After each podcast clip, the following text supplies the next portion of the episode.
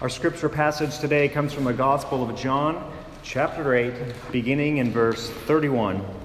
Hear God's holy and authoritative word. So Jesus said to the Jews who had believed in him, If you abide in my word, you are truly my disciples. But you will know the truth, and the truth will set you free. They answered him, We are offspring of Abraham and have never been enslaved to anyone. How is it that you say you will become free? Jesus answered them, Truly, truly, I say to you, everyone who practices sin is a slave to sin. The slave does not remain in the house forever, the son remains forever. For if the son sets you free, you will be free indeed. I know that you are the offspring of Abraham, yet you seek to kill me because my words find no place in you. I speak of what I have seen with my father, and you do what you have seen from your father. They answered him, Abraham is our father. Jesus said to them, If you were Abraham's children, you would be doing the works Abraham did. But now you seek to kill me, a man who has told you the truth that I heard from God. This is not what Abraham did. You are doing the works of your father, your father did. They said to him, We were not born of sexual immorality. We have one Father, even God. Jesus said to them, If God were your Father, you would love me, for I came from God and I am here. I came not of my own accord, but He sent me. Why do you not understand what I say? It is because you cannot bear to hear my word. You are of your father, the devil, and your will is to do your father's desires. He was a murderer from the beginning and does not stand in the truth, because there is no truth in him. When he lies, he speaks out of his own character for he is a liar and the father of lies. But because I tell the truth, you do not believe me. Which one of you convicts me of sin? If I tell you the truth, why have you not believed me? Whoever is of God hears the words of God. The reason you do not hear them is that you are not of God. The grass withers and the flower fades. You may be seated. We come to God's Word,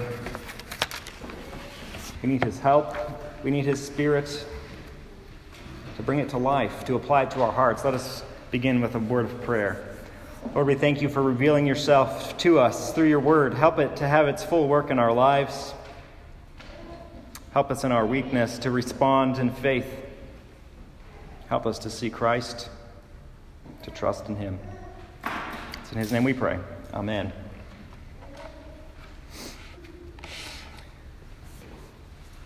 As we come to this passage, one main theme really sticks out to me, and that's this idea of misinformation, competing ideologies, competing narratives of the way things are. Jesus has continued to interact with the people in the temple during the Feast of Booths.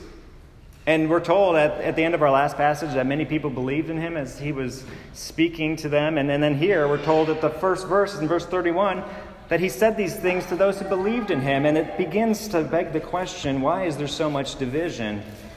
The people who believed in him, now it almost seems that Jesus is rebuking them. But there's this theme throughout their ability to hear, their ability to understand, the truthfulness of what Jesus has to say. They're all tied up in these competing ideas of what is true.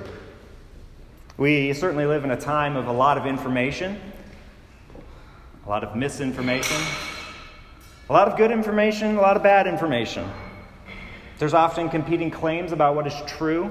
Uh, of course, if you're following the news cycle at all, it's, it's all about this uh, coronavirus and how we should respond. Some of that information is probably great, some of it is probably misleading. I'm not going to weigh in on what we should do about the coronavirus. But it's an example in which we have these competing ideas of what's true, and the one that we attach ourselves to will particularly affect the way that we live. If we believe this thing, we will certainly be doing these types of activities and not doing them. If we believe that a virus is coming and that we will get sick at church, well, we will either not show up or we will all wear masks and hand sanitizer continuously all the time. And yet, if we believe that we have a distance, that it's nothing to be concerned about, well, then we'll just go on living life as usual. But the point is that the claim that we believe, the truthfulness of the claim, will affect the way we live our lives. There's this phrase that I want us to dig into a little bit. It's a, I believe, a little bit of a misinformation phrase that you might be familiar with. Have you ever heard this saying, Christianity isn't a religion, it's a relationship? I'm sure you've heard that a million times. I probably even said it.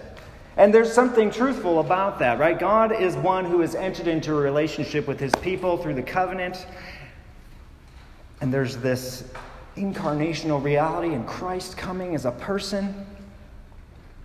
Not some distant deistic God who's uninterested in the affairs of people, but one who is intimately involved in all of the workings of our world.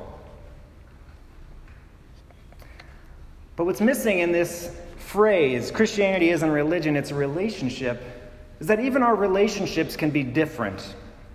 In fact, Christianity at its core is a relationship that's rooted in truth. That's what Jesus is getting at in this passage. If we have a relationship that's built on false claims without real understanding, perhaps that would be worse than in no relationship at all. You often hear of a scandalous story of somebody who has been in a long term relationship, even married to somebody who's living a, sec- a separate life, has a second family. What a travesty to have such a relationship built on a falsehood. And so it is with our relationship with God. We are all in relationship with God, whether we're in the church, out of the church, Muslim, Hindu, whatever. We all are in a relationship with God. It's a matter of what that relationship is like. Some of us are under His grace and under His forgiveness. Some of us are in Christ. Others, like all of us, are born into judgment. By nature, children of wrath is what the Bible tells us. So it's not that we don't have a relationship, it just matters on what type of relationship we have. There is no neutral or non relationship with God. But it is our understanding of that relationship that will affect how we live. The things we will do, the things we will not do. If we believe the idea that our relationship with God doesn't matter, right? If you have an agnostic view, I, you know, I don't really know about God. Maybe He doesn't really care. That doesn't change the truthfulness of the existence of God and His standard for people in His world. The truth is what matters, and it's the truth that sets us free that Jesus gets to in this passage. Jesus tells these people who have believed in him, we're told in verse 31, that they must abide in his word. So they believed him. He's been telling him about God being his father and the people needing to trust in him, everything pointing to him. He is the true bread, he is the water of living life, the one who gives the Spirit. He is the light of the world. And they believe in him. And so Jesus wants to tell them what believing in him really must mean. He says, If you abide in my word. What does it mean to abide in the word of Jesus? We must know because that is how we, how we are told we know that we are truly disciples and that we will know the truth, and the truth will set us free. It's all tied up in this idea of abiding in God's Word. John has had different interactions uh, highlighted in his gospel as Jesus goes out, and different people believe in him on different levels. Some of them believed because of the signs. Oftentimes, John takes that opportunity to show how a faith rooted only in signs often doesn't last. And here, these people, they didn't necessarily see a sign, but they believed in Jesus as he was speaking, so they had an intellectual assent, which is necessary. But Jesus wants them to abide in his word. Not merely hearers, but doers. that His Word is going to be the thing that will direct everything that they do. Just as the truth claims we might believe about a particular thing will cause us to do this and not do that, so it is with Christ's Word. Abiding in it means it is the truth claim that will direct everything about what we believe, how we live, and our relationship with God. We must abide in His Word. And then we'll know the truth, and the truth will set us free. Sometimes it's helpful to think about the opposite of what Jesus is saying, because it's not always explicitly stated. But apart from Jesus' words, he says here, we have no truth.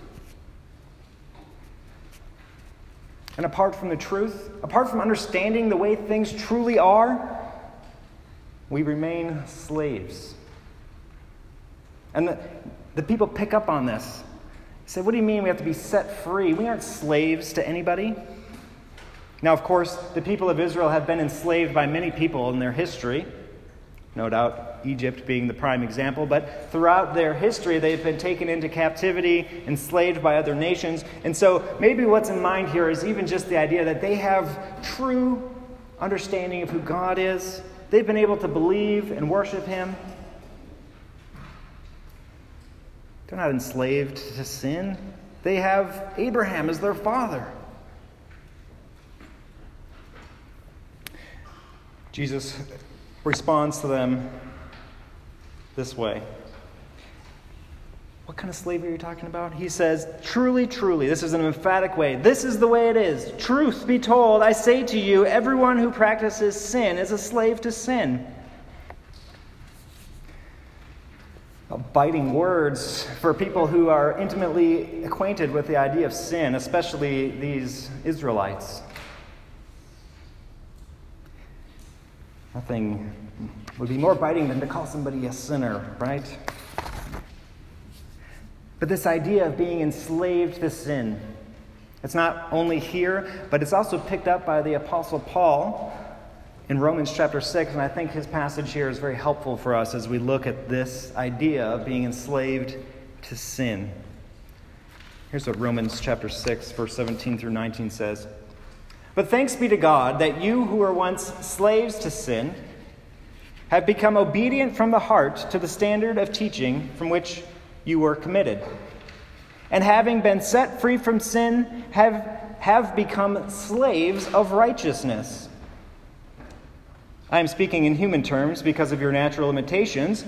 For just as you once presented your members as slaves to impurity and to lawlessness, leading to more lawlessness, so now present your members as slaves to righteousness, leading to sanctification. Paul describes the natural condition of humanity as being slaves to sin.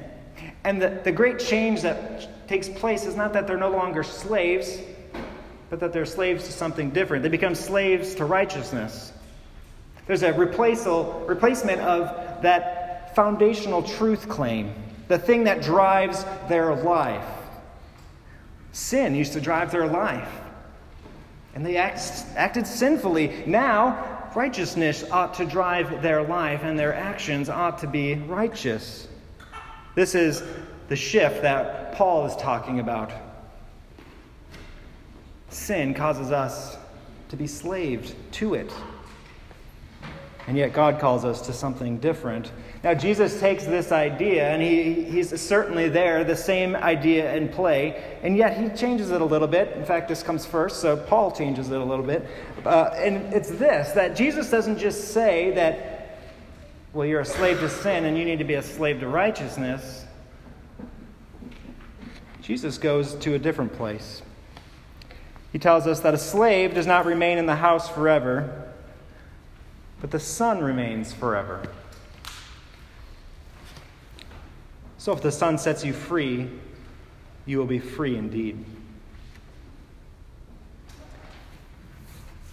This imagery of slavery, we often, as 21st century Americans can't help but think of our own country's history with slavery. That's, that's not what's happening here. Instead, the idea that you need to have in mind is more of an indentured servitude. In fact, you can translate this word slave as servant, somebody who sold themselves into debt so they would have a place to live, perhaps an opportunity to make money, living in somebody else's household. Once the debt is paid, once the agreement has ended, the slave, the servant, goes on to whatever else they want to do. Maybe they re up with that master of the house. And when the master of the house dies, certainly the slaves and the, the servants, they don't get anything. But the son does. See, the son works alongside the servants. He does the same type of work. He runs the tractor on the farm, if you will. But when the father dies, the son is the one who becomes the master of the house. He doesn't ever have the opportunity to just leave. His contract never really ends. He's there forever. He is the one who will inherit everything. And if the one who inherits everything sets you free, you're free indeed. Imagine the scenario where the master of the house has a slave with a huge debt and he's just begun to pay it off and he passes away, and the son takes over. The Son certainly has it in his ability to release anybody in his household. That's the imagery we're seeing here. Jesus is the Son. He has the power to set slaves free. The rest of this passage gets into the way in which people are truly acting It's related to the idea we've been talking about. He talks about God being this father. They want Abraham to be their father, but he says, You're not even acting like Abraham did. You would be doing the works Abraham did. Do you know, you guys remember all those works Abraham did? It was one, and this was the work. Abraham believed God, and it was counted to him as righteousness. Abraham believed God, and it was counted to him as righteousness. Abraham responded to God's word when it came to him, and he came out from his family to follow the word of the Lord. He believed the word of the Lord, and it was counted to him as righteous, and it affected the way he lived his life forever. The way he lived his life isn't how he became righteous. Believing, God placed righteousness on him.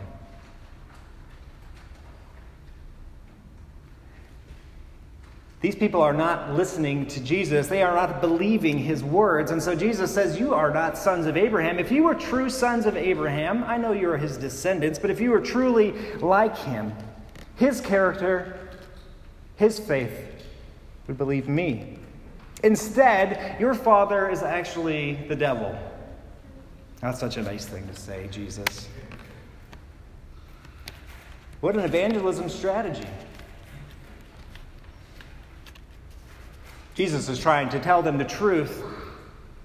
He's trying to tell them the way it truly is. The way they're acting is not like Abraham, not like the people who embrace the covenant from the heart, those who have moved from sin to righteousness, who are being driven by the Spirit of God. Instead, they're seeking to kill him. They can't understand truth because their father is the father of lies. All of the character traits that are affiliated with the devil are being displayed by them instead of the character traits of Abraham. The way they're acting is showing who their father truly is. They're unable to hear truth.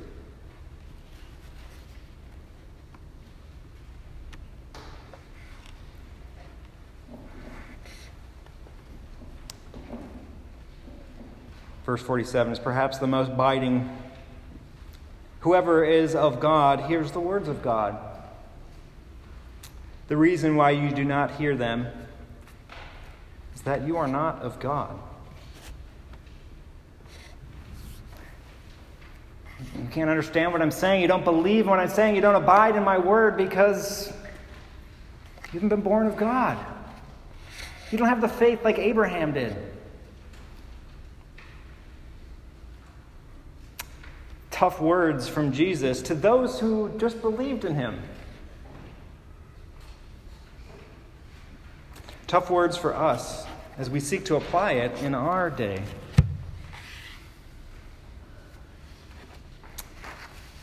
There's some pretty low level applications I think we can take from this passage as we think about it.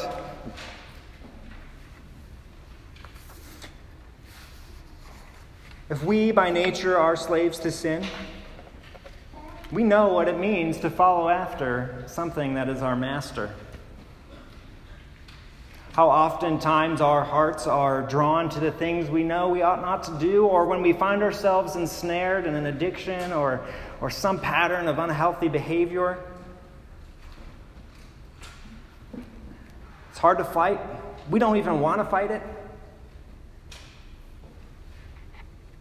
And yet, Jesus is calling us to something different, to abide in His Word, to have His Word be the thing that we are enslaved to. When we are deceived by lies, it causes us to act more sinfully. But when we abide in Jesus' words, it gives us the truth, and we are set free from those lies. It's like you come upon a discovery. You didn't know that you could do that. It sets you free when you have the truth. As I think about these people who believed in Jesus, and as he rebukes them, or at least makes it very difficult for them to believe, I think about uh, our, our own hearts, the hearts of many people and in churches, perhaps in our own church even now. We all claim assurance, freedom, justification, and many things.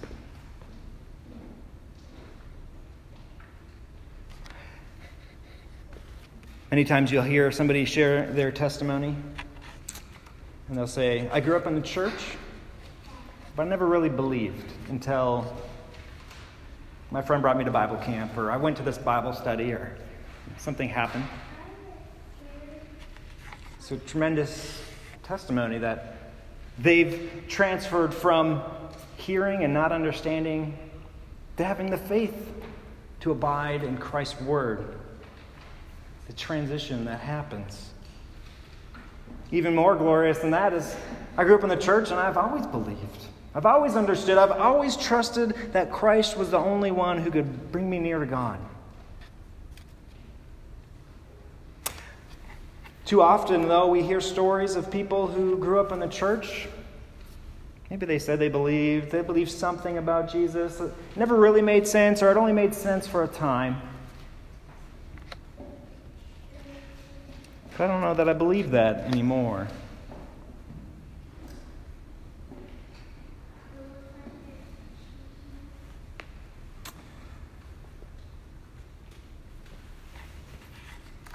As we think about these words from Jesus, his call to us to abide in his word, we ought to call ourselves and the people around us to not be content to trust in our mere membership in some sort of church.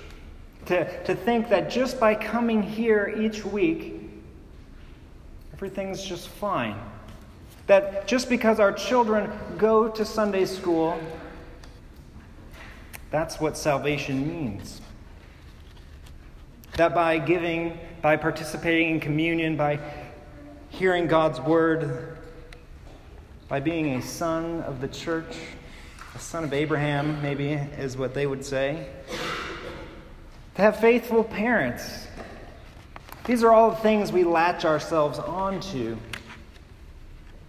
to help comfort ourselves in our sin. Now, don't mishear me here. It's one of my favorite professors would say, don't hear what I'm not saying. I'm not saying those aren't good things. In fact, I can't think of anything more necessary for our growth in godliness than to come and to worship together to hear God's word and to participate in his sacraments. These are the promised means of which he communicates his grace to us.